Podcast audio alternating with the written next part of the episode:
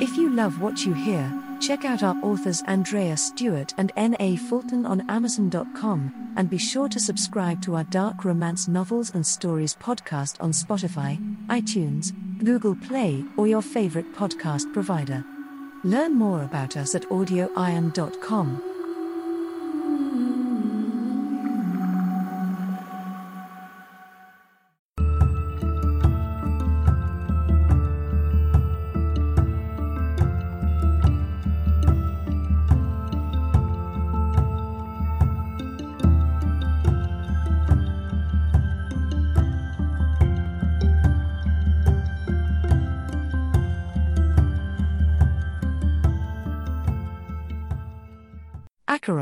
Demon King, by Andrea Stewart. Find more great stories at audioiron.com. Chapter 12 Mary woke up in her bed fully dressed. Sunlight streamed through the window. She felt rested and a bit remote. She rolled out of bed and stepped into the bathroom. As she undressed, she uncovered the metal bracelet on her arm and took a moment to study it. Gold on the outside, some dark metal on the inside, it was three inches wide and approximately half an inch thick. She tried and failed to slip even a single finger between her wrist and the bracelet. She tried and failed to slip it off over her hand. She studied it to see if there was some kind of hidden clasp. There wasn't. She studied the engraving around the bracelet and pressed the tiny images to see if it would open as her box did. Nothing worked. Finally, irritated, she took a shower wearing the bracelet. It chafed against her skin as though the metal were biting her. She came downstairs wearing a bathrobe, found Stuart sitting at her kitchen table drinking coffee. He was dressed in fresh clothes but she could see that he hadn't bathed yet. Not surprising since the only bath in the house was in her room. Good morning, he said. I'm glad you are awake. She held up her arm, displaying the bracelet. Take this off, she said. I can't, he replied. It will come off in 13 days. He stood up, collected a cup and poured coffee into it. He placed it on the kitchen table and scooted the milk jug and sugar toward her. She sat down, glared at him. It hurts me, she said. I don't see why you can't take it off. Because it's impossible, he said. How does your head feel? She stared at him. Did he really believe she would be put off so easily? She meant to have this thing off her even if she had to cut it off herself. You fell. Do you remember that? She thought about that for a moment. What did she remember? Throwing him into a wall for putting this infernal object on her arm. Moonlight, streaming down from heaven. Fury. The images she saw seemed surreal and out of order. Much seemed to be missing. I don't know, she finally replied. You aren't feeling well, he said. I thought I should watch you for a few days. No, she said. By no means was he going to hang around for several days. She was going to cut this thing off her arm the second he left, and thus he would be leaving immediately. Get out, she said. We should at least have Ahmed take a look at you. Out. She found herself standing, pointing at the door. Still he remained seated, studying her like a bug under glass. Then she said something else, something in a language she didn't know. Then he was standing, eyes riveted on her, wary. She pointed at the door. He inclined his head slightly as if in a kind of bow, then moved toward the door. As soon as he was outside the door, he moved toward her. If you feel ill, call me, he said.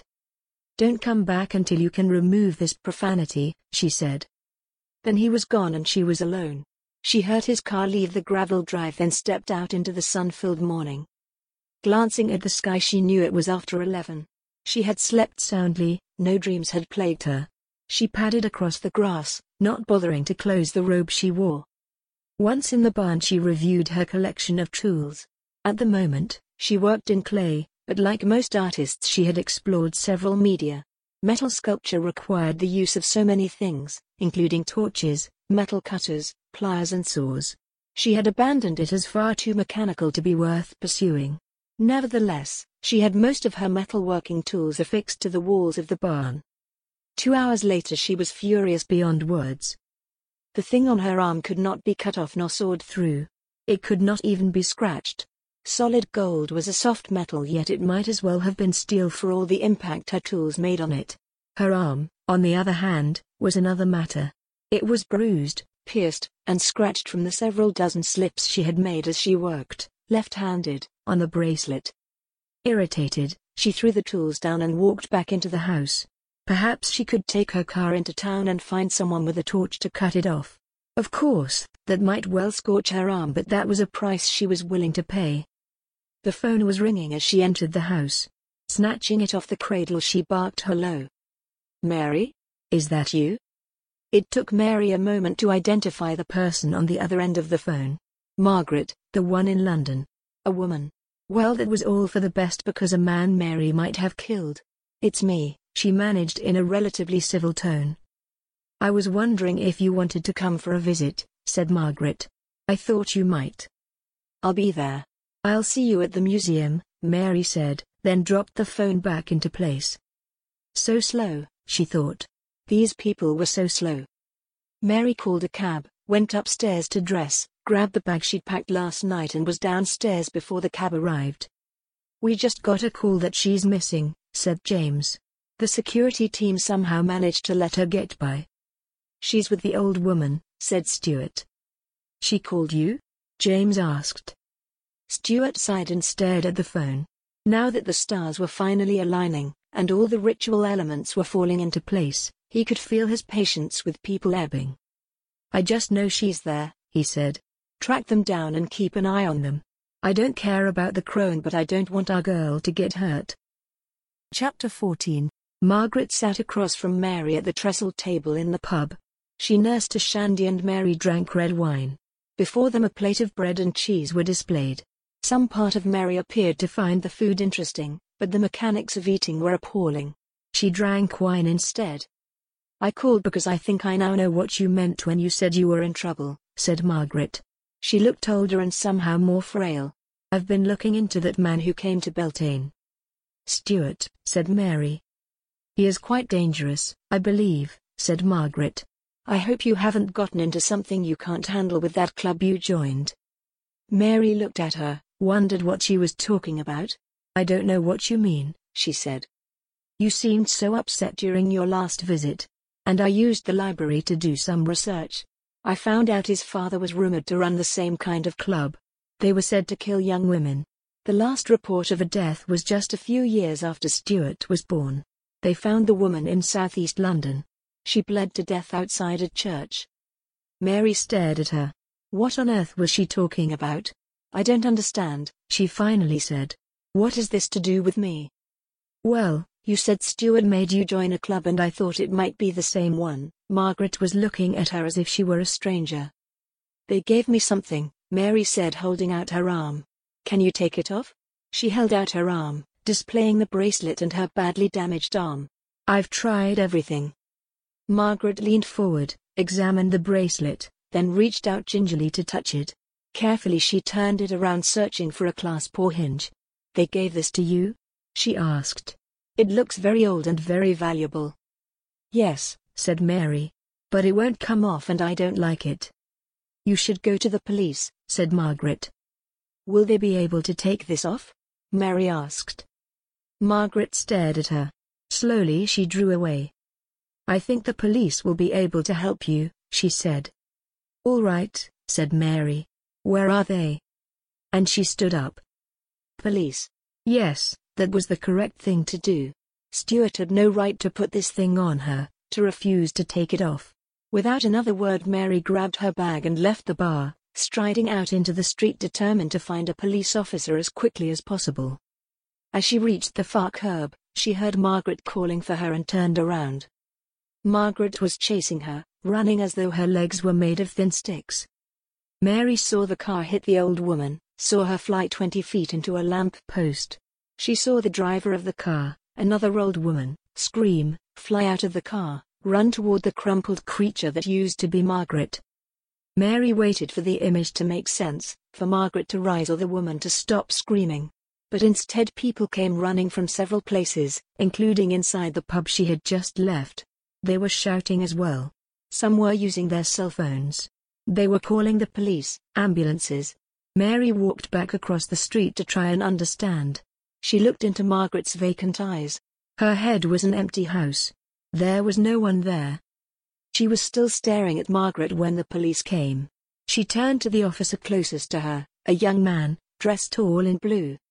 It won't come off, she said, holding out her arm to reveal the bracelet. What? He demanded, staring at her as if she were mad. Step back, madam. They put it on me but it won't come off.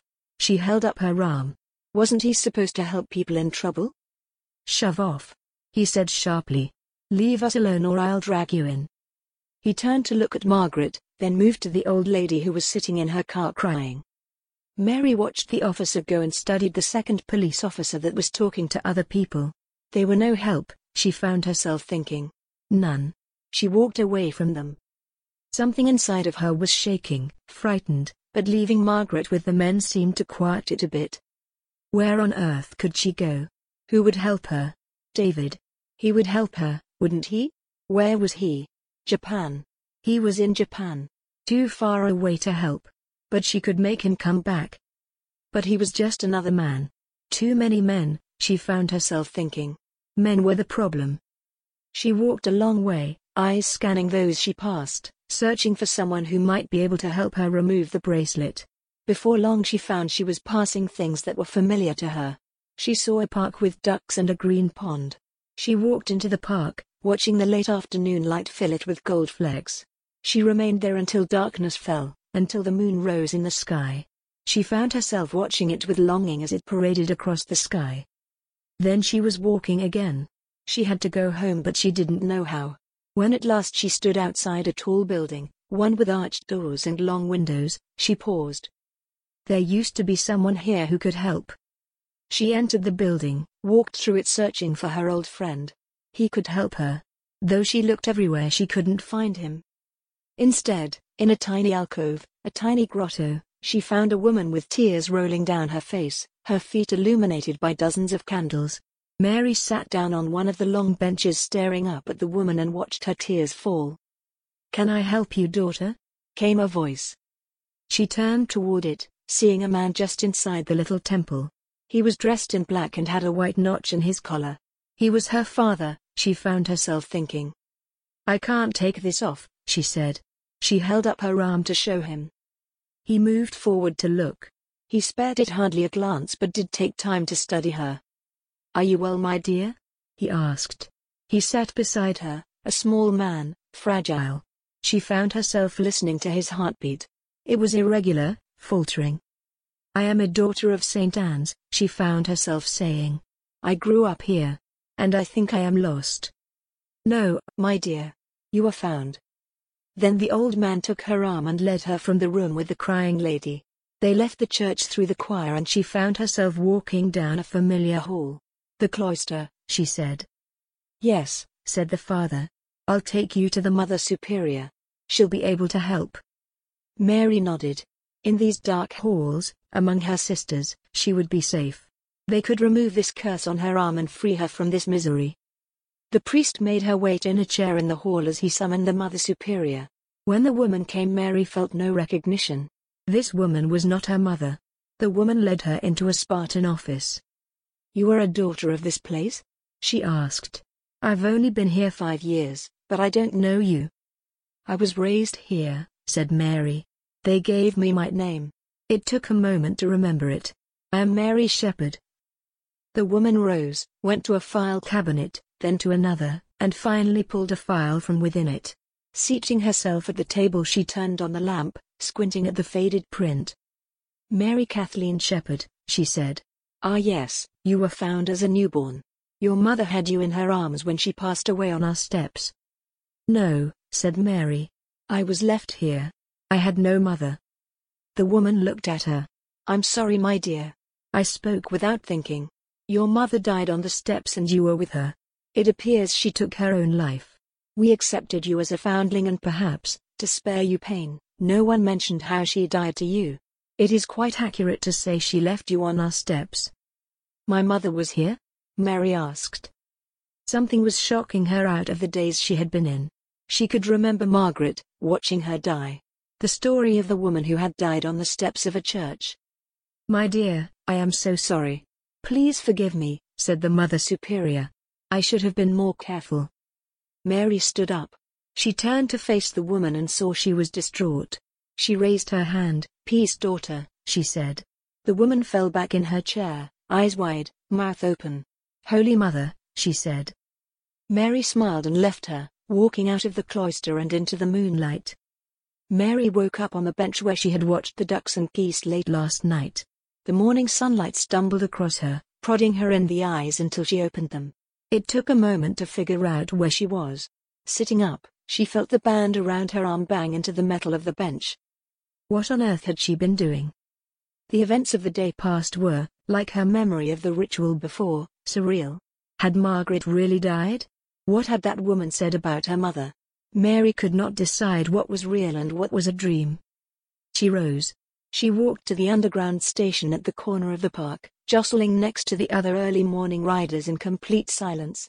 Images flickered through her head like isolated frames of a movie. Nothing made sense. What she remembered couldn't be real. She got off the underground and got on a train bound for Cambridge. Sitting in the carriage she stared at the bracelet. It meant something, was important for some reason, but she could not recall what that reason was. Once in Cambridge she was reluctant to return home. She finally decided that the tremors in her hands had something to do with hunger. She honestly could not remember the last time she had eaten. It was certainly days ago. Food tasted odd, felt foreign in her mouth, but her utter dislike for it seemed to have faded a bit. Once she was finished with her meal, she found herself remembering Margaret's words. Something about Stuart's father had frightened her. Perhaps she should call Margaret and ask her to explain. Her mind shied away from this notion, images of vacant eyes filling her head. Of course, she told herself, that was insane. She simply could not have watched Margaret die. That must have been a dream. But nevertheless, she would not bother to call the woman. What could she say?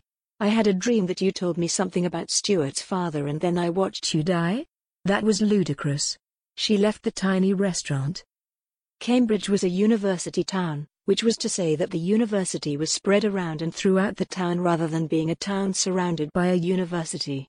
It had several libraries, all of them linked to a networked computer system. If there were any information at all about Stuart's father, she would be able to find it here. With that aim in mind she walked to the closest library, the music annex, and waited for a place at a terminal. As the light faded from afternoon into evening she started searching for information on Stuart, his father and their society. Afternoon faded into evening before she found anything interesting. Like his father, Stuart was an archaeologist. His specialty was Britain from prehistory through the Middle Ages. He had a reputation for finding exceptional structures and for positing theories for their significance and symbology that other researchers seemed to find exciting. Arthur Trelevan, who never married, seemed to have acquired a son without explanation. Thirty years ago, the boy had simply been named his heir. When Arthur died just five years later, the boy was a very wealthy orphan. Stuart went to the finest schools and like his father excelled at his chosen profession. When he turned 21, he came into his estate. Now, at 30, Stuart was both wealthy and well respected. Try as she might, Mary could find no mention of a club started by Arthur Trelevan, and no record of a woman found dead on the steps of St. Anne almost 25 years ago. Of course, not all such records would appear online. Some things could still only be found in newspapers. Did she care enough about this stupid delusion to pursue it further? She wasn't sure she did. She must have bumped her head during that ritual, had suffered a concussion, and thus had spent the past two days recovering. She felt better now, if not entirely well. It was time to go home. Stepping into the street she summoned a cab. In under an hour she was at her own front door. Ten minutes later she stepped out of her clothes, into a bath, and fifteen minutes after that she was in bed. She felt weary to the bone, weak, and a little ill. Sleep came suddenly, she was in darkness, running, being pursued. She heard voices calling for her, demanding her response. She ran to the pool, stared up into the night, and begged for the moon to save her, but it would not come down nor let her rise up. Then he was there. Stuart walked to her, face cold and merciless. He dragged her from the chamber, through the darkness, not caring how she fought. She wrenched away, running from him, then heard him pursuing her again. She was awake, heart pounding. She turned on the light just as the door to her room opened. She screamed. Stuart stood in the doorway watching her, waiting for her to quiet. He seemed unconcerned by her distress, made no attempt either to approach or go away. At last she shuddered to a stop. We have been calling you for two days, he said. I apologize for coming over unannounced, but we've been very worried. Did you go somewhere? She stared at him, waited for him to say more. When he didn't, she lay back down in her bed, trying to still her racing heart. She must be going mad. She could not distinguish what was real and what wasn't anymore. Stuart was here to help her. He was concerned about her. There was no reason to fear him. He was her friend. I'll go if you like, he said, but entered the room, leaving the door open behind him. I just want to make sure you are all right. She held up her hand to stop his approach. I am fine, she said. Her voice shook as she spoke. Where have you been? he asked. Why didn't you answer the phone? I go where I wish to go, she said. Who are you to command me? He moved closer to the bed despite her warning, his eyes traveling to the metal band around her arm. She followed his glance to find her arm with deep black bruises from elbow to wrist, the uneven color punctuated now with oozing punctures and long, deep, scratches. What the hell have you done to yourself? Stuart sounded angry, as if she had done something stupid that she should be scolded for. I want this thing off, she said sharply. He knelt by the side of the bed, took her arm in his, examined it, then he said, I guess you do. She found she could hardly breathe. His touch was sure, confident, careful as he examined her wounds. Beneath the smell of soap, she could smell his skin, could feel his muscles flex as he moved. His eyes lifted to meet hers, and she felt him assessing her. As if in a dream she brought her other hand up to caress the back of his neck, drew him to her, their lips met. He shifted closer, followed the line of her jaw with a finger as he deepened the kiss. She lay back on the pillow, something inside her stirring. He broke the kiss gently, stood up to look down on her. She felt herself flush with embarrassment. Two minutes ago, she had been terrified of him, and now all she could think of was how much she wanted him to make love to her. He returned to the doorway, leaned against it. You can't take it off, he said. No one can. It's there for another 11 days. What is it for? She asked, struggling back into a seated position, aware that her face must be as red as a fire engine. It's just an ornament, he said. Stop trying to take it off. She shook her head. It hurts me, she said. You can see that it doesn't, he said. It's loose. Just leave it alone. Stay with me, she found herself saying. I'm afraid. He said nothing, studying her. Then he shook his head. He said something she didn't understand and fury washed over her like scalding water. Get out. She said, or I'll kill you. He turned into the darkness of the hall and she heard him going down the stairs.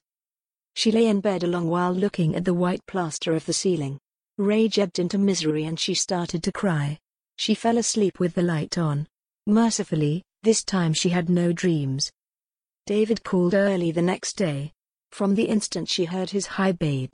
She found herself angry. Hello. She responded coldly.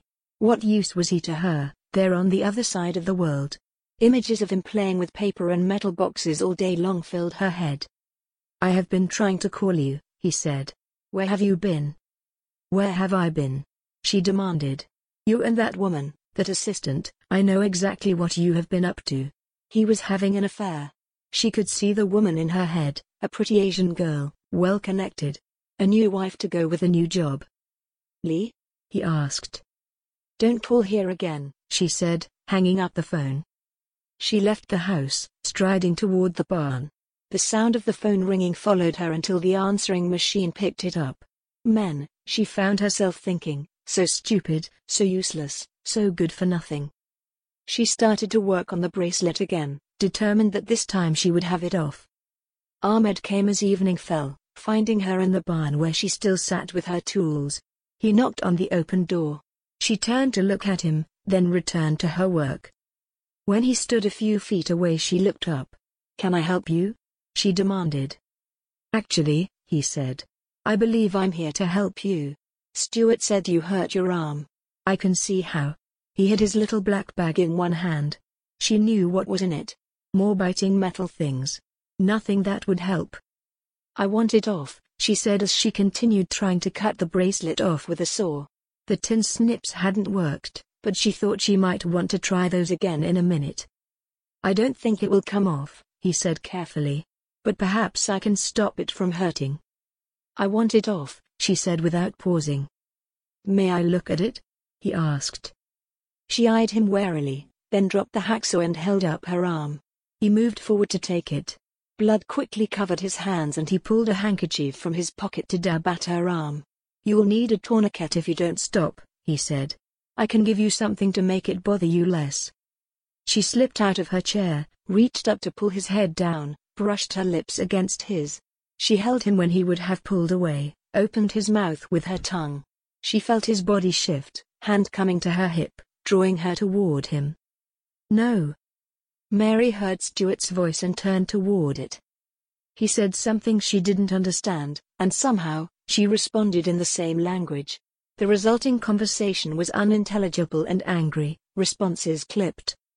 Mary, let Ahmed give you something to help the pain go away, said Stuart. Fine. She said. Perhaps if she did as they asked, they would leave her alone. A syringe appeared in Ahmed's hand, and before she could say another word steel was biting into the vein of her good arm. She felt numbness slide into her shoulder, across her chest, into her head. Power seemed to coil up from the ground to fill her. Ahmed flew across the room to slam into the wall of the barn. He fell forward a moment later, blood welling from multiple wounds across his back. She had thrown him into the long nails on which she dried masks. Satisfaction filled her. She turned to Stuart. From behind her she heard her tools rattle, all the tools she had used to try and pry this device from her arm. They flew toward him, twisting and turning like living things. They flew past him into the darkness. He looked stern but not frightened. Without a word he entered the barn, collected Ahmed, and carried him out over his shoulder. She followed him, hurling epithets, Chapter 15. then returned to her work. Stuart One way or another this ornament was coming the doctors cut the bloody clothing off his inert body. Then he put in a call to James letting him know he shouldn't approach Mary or allow anyone else to approach her. Some part of him felt guilty that his friend and aide was currently filled with holes from rusty nails, and another felt nothing but extreme irritation with the girl. It was hard to remember she was under the direct control of a deity. Even on her own, Mary was volatile, mercurial, and traumatized. He would have to be the one to handle her. He was built for it. But he wasn't sure he would be able to muster the patience required to make things better rather than worse. We all have our more unpleasant duties, he reminded himself. For Ahmed, duty meant holes in his lungs. For Stuart it meant trying to keep this runaway train on the tracks. For Mary it might shortly mean death at the hands of a very angry God. Once the doctors indicated they had Ahmed's situation well in hand, and the society's lawyers had arrived to lie about exactly how Stuart had come to bring the injured man in, Stuart returned to his bloody car. A couple of hours after Ahmed had tried to help her then flown back first into a wall, Mary sat on her couch, arms swollen around the bracelet, feeling feverish. She should go to the hospital, she found herself thinking. Someone would be able to help her there. As she contemplated calling either a cab or an ambulance, someone knocked on her door. She stumbled up and forward to answer it, finding herself unexpectedly face to face with a messenger. He had a box in his hands and numbly she signed for it with her left hand. She asked him to set it on the table, which he did. Then he left. She opened the box to find Margaret's purse on top of a stack of documents. There was a note from the museum saying she was the only one who had ever called or visited the woman at the premises and asking her to return these things to Margaret's next of kin. Mary fell back onto the couch. She saw Margaret flying through the air, her head striking a post, the vacant eyes. It hadn't been a dream. Margaret had died because she had tried to warn Mary, had tried to help her. Mary dropped the purse back in the box, and as she did her eyes fell to a photocopy of a news article. Knowing, even as she picked it up what it would say, she read the words. Mother and child found at St. Anne's. It was exactly as the Mother Superior had told her. Her mother had slit her own throat with a sharp knife.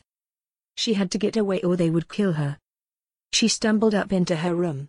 Her arm felt like a leaden weight attached to her body. It took a long time to change into jeans, a shirt and trainers. Pulling a cardigan over her arm made her cry out in pain. She found her purse, reached in to retrieve her keys, and clambered back down the stairs. It had been more than a week since she'd taken her ancient Mini shopping. At first the engine refused to turn over, and each attempt to turn the key made pain shoot up her arm. After four tries the engine caught and she engaged the clutch. She draped her right hand over the steering wheel, used her left hand to put the car into reverse. She guided the car along the gravel until she came to the main road. She shifted into first, drove the car forward, biting her lip as she had to turn the wheel with her right hand. It hurt to move her arm, to flex her wrist at all. She should go to a hospital. But she was afraid that Stuart would find her if she did. In a matter of minutes her Mini was flying along the road. When she came to a turnpike, she followed it onto the A road, then at the next roundabout she turned toward an M road. In half an hour she was on the highway, driving she knew not what direction. It didn't matter where she went, as long as they couldn't find her. How had she come to this? It must be fate, she found herself thinking. Her mother had died trying to save Mary, but the society had found her, tricked her, forced her to serve their purpose. And now she was running, as her mother had run, trying to flee a demon and all of his servants. Anyone she spoke to, who tried to help her would die. She drove into the sunset, following the sun as it curled to the west. She had to go somewhere so remote they would never find her. Her strength was failing, Instinctively she looked to the sky, looking for the moon. She saw it, a tiny crescent in the evening sky. Darkness fell and she was driving through a windmill farm, dozens of thin, two-story scythes slicing through darkness. She was cold, shaking, hungry, and she feared if she didn't stop driving soon she would crash. A roadside bread and breakfast motel emerged from the night. She turned off into the cluster of buildings. It was an effort to get out of the car, to walk to the front door of the manager's home. She rang the bell. The hatchet-faced woman who admitted her had suspicious eyes. She demanded payment in full, all the while staring at Mary's swollen arm. She took the credit card she was handed and ran it immediately.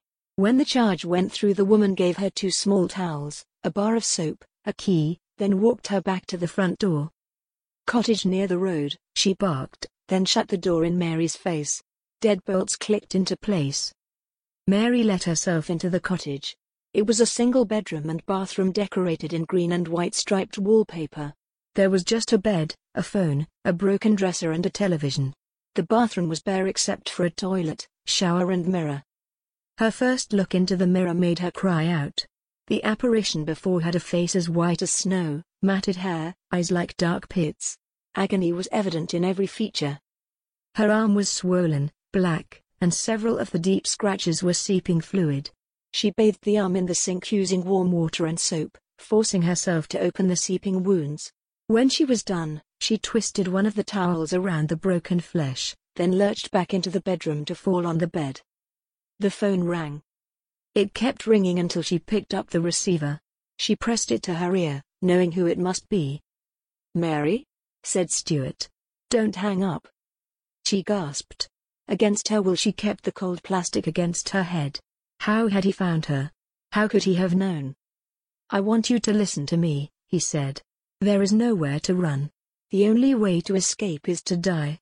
I don't think you want to die, do you? She shook her head. The thing inside you doesn't care if you are killed, he said. But we do. We can't force it to obey us, but maybe you can. You have to let us help. I'm afraid, she said. I want someone to help me. Then listen closely, he said. Margaret died because you broke your oath. You told her about us. She tried to interfere. You killed her. She screamed. You did. You took an oath. You swore to serve us. Events will conspire to destroy you and anyone who helps you break your oath. I have no more control over that than you do. You killed my mother. She said. No, she died because she tried to run away and because she took you away from us, he said. Everyone who helped her died. You belong to us. No. James and I are coming to collect you. You are going to let us help you before it's too late, he said. Ahmed is in the hospital because the thing inside you nearly killed him. Don't let it hurt us. And then he was gone. She returned the phone to its cradle, sat on the bed, tears streaming down her face. She'd never had a chance. They had pursued her, forced her to do as they wanted, bound her to some demon, and now they were coming to collect her. Ten minutes later there was a knock on the door. Before she could rise to open it, or bar it, the deadbolt was turning. Stuart stood in the doorway, a pale James behind him. Only you can restrain Our Lady, said Stuart. He entered the room, bent to collect her in his arms like a child. He carried her out into the night, past her Mini, to the open door of the black Jaguar. He stepped into the car holding her on his lap. She lay her head against his chest, the soft wool of his overcoat pressing into her cheek. Waves of fury and fear rushed through her, frustration and misery fought for dominance. James sat in the driver's seat, the car started, then they were back on the dark road. In a matter of minutes, they had driven through the gates of the abbey and were passing through the woods.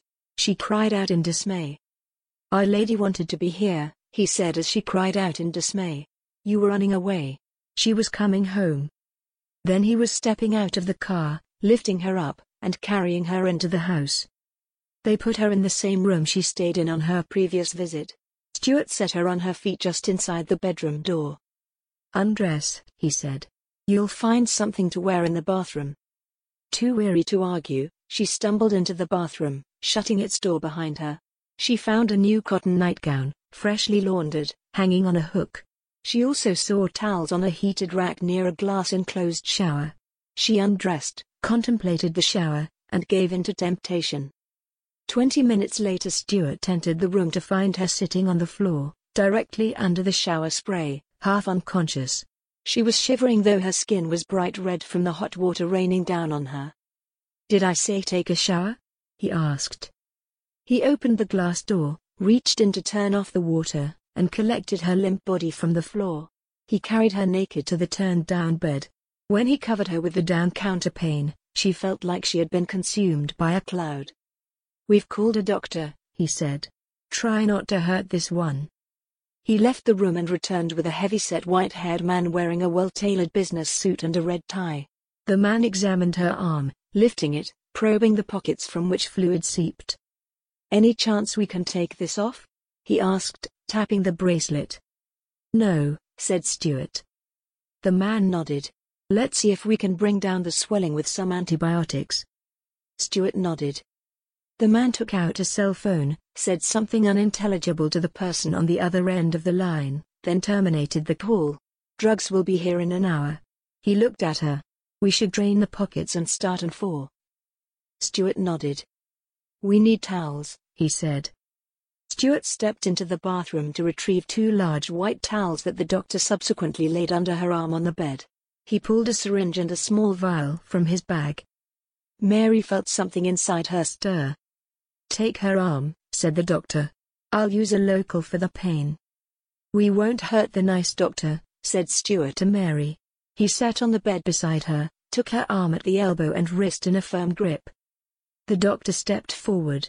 She watched the very tip of the needle penetrate the skin, felt something coil inside, ready to spring. It will stop hurting in a moment, Stuart said. Let him work. Liquid fire poured through her arm, leaving nothing except a fuzzy warmth in its wake. Before long the limb felt like it belonged to someone else. The doctor drew a blade through the swollen flesh near one of the deep scratches. A putrid yellow fluid spilled onto the white towels. The doctor pressed on the edges of the wound, used a needle and thread to close it. He repeated the procedure three more times with other areas on her arm.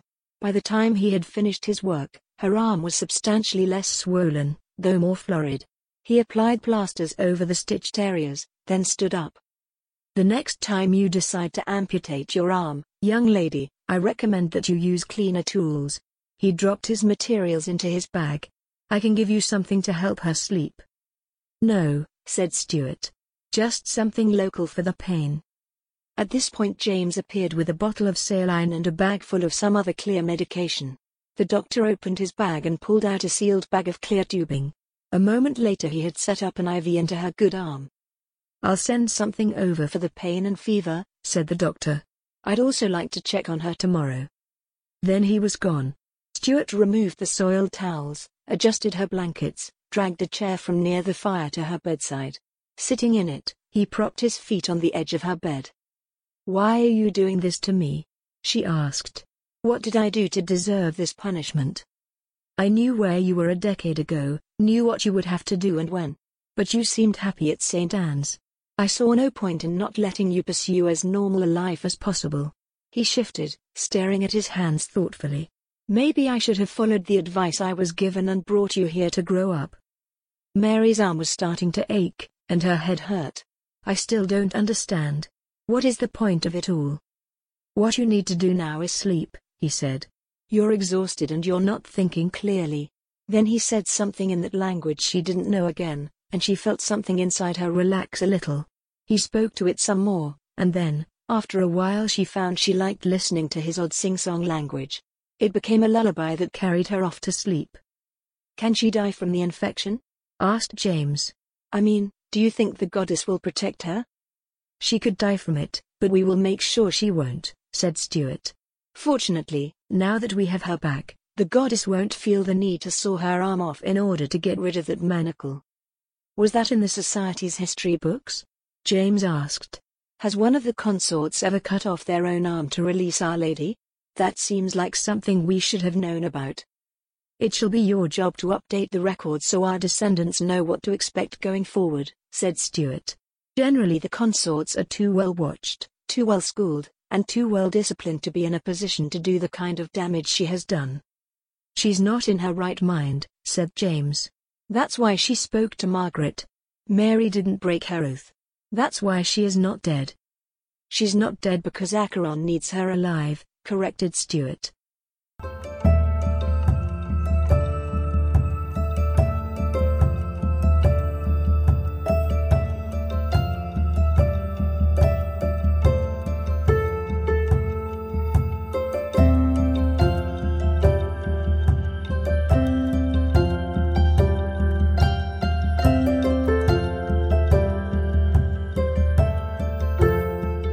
Voice recording and story copyright 2020 by Nancy Fulton. All rights reserved. Music created by D. Kurtzman and licensed from Pond5. Find more great stories at audioiron.com.